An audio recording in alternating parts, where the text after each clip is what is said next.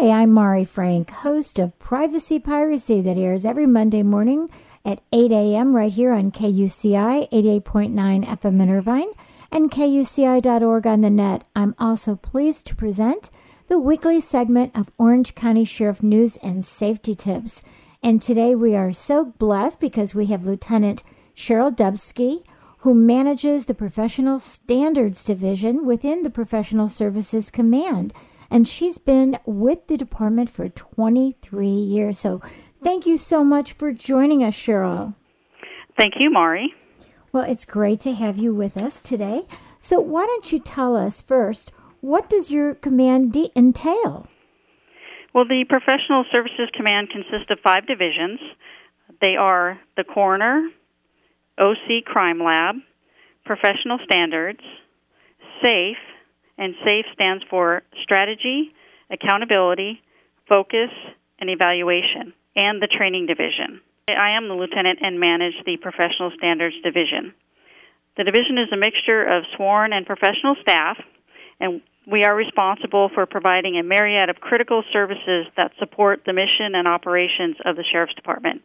I oversee recruiting, backgrounds, and internal affairs.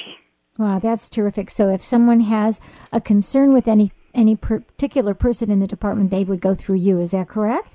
That's correct. They'd go through this office here Professional Standards, and in keeping with the Sheriff's pledge of providing exceptional law enforcement services, there are several ways in which someone can contact the department regarding commendations or concerns.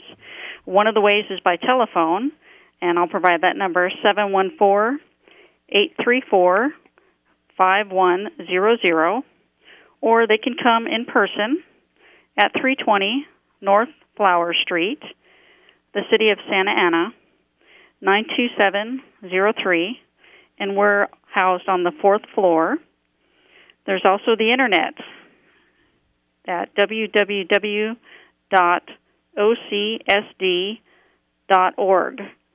And uh, under the Professional Services Command, you can get to Internal Affairs and download the personnel complaint form. And we take concerns very seriously. We recognize that our relationship in the community is of paramount importance, and we encourage the citizens to express their opinions regarding our performance. Uh, the information we receive helps us to improve our services to the community. Well, we sure appreciate all that you're doing, Sheryl. You are a wonderful lieutenant, so we will talk to you again next week. Thanks. Thank you, Mari.